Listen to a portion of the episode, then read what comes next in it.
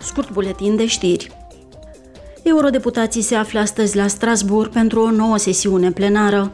Unul dintre principalele subiecte pe ordinea de zi este situația drepturilor omului în Qatar, țară în care a început ieri campionatul mondial de fotbal FIFA 2022. Datele verificate de mai multe organizații pentru drepturile omului cu misiuni diplomatice în Doha arată că mii de lucrători care muncesc în Qatar au murit pe șantiere sau ca urmare a activităților legate de construcții înaintea campionatului. Qatarul a fost acuzat și că a înăbușit libertatea presei și că a reprimat drepturile femeilor și ale persoanelor LGBTIQ+.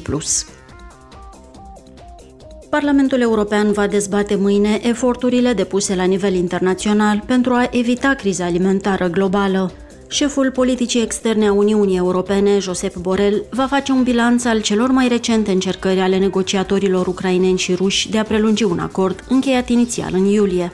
Acest lucru ar permite ca cerealele și îngrășămintele ucrainene să fie transportate în continuare prin Marea Neagră.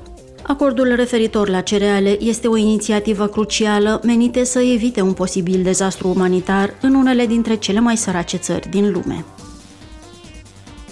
Șapte țări vor primi de la Uniunea Europeană un ajutor de peste 700 de milioane de euro în urma dezastrelor naturale din vara anului 2021.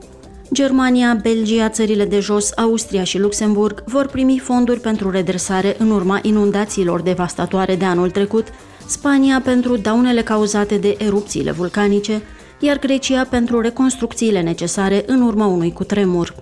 Fondul de solidaritate al Uniunii Europene a fost creat în 2002.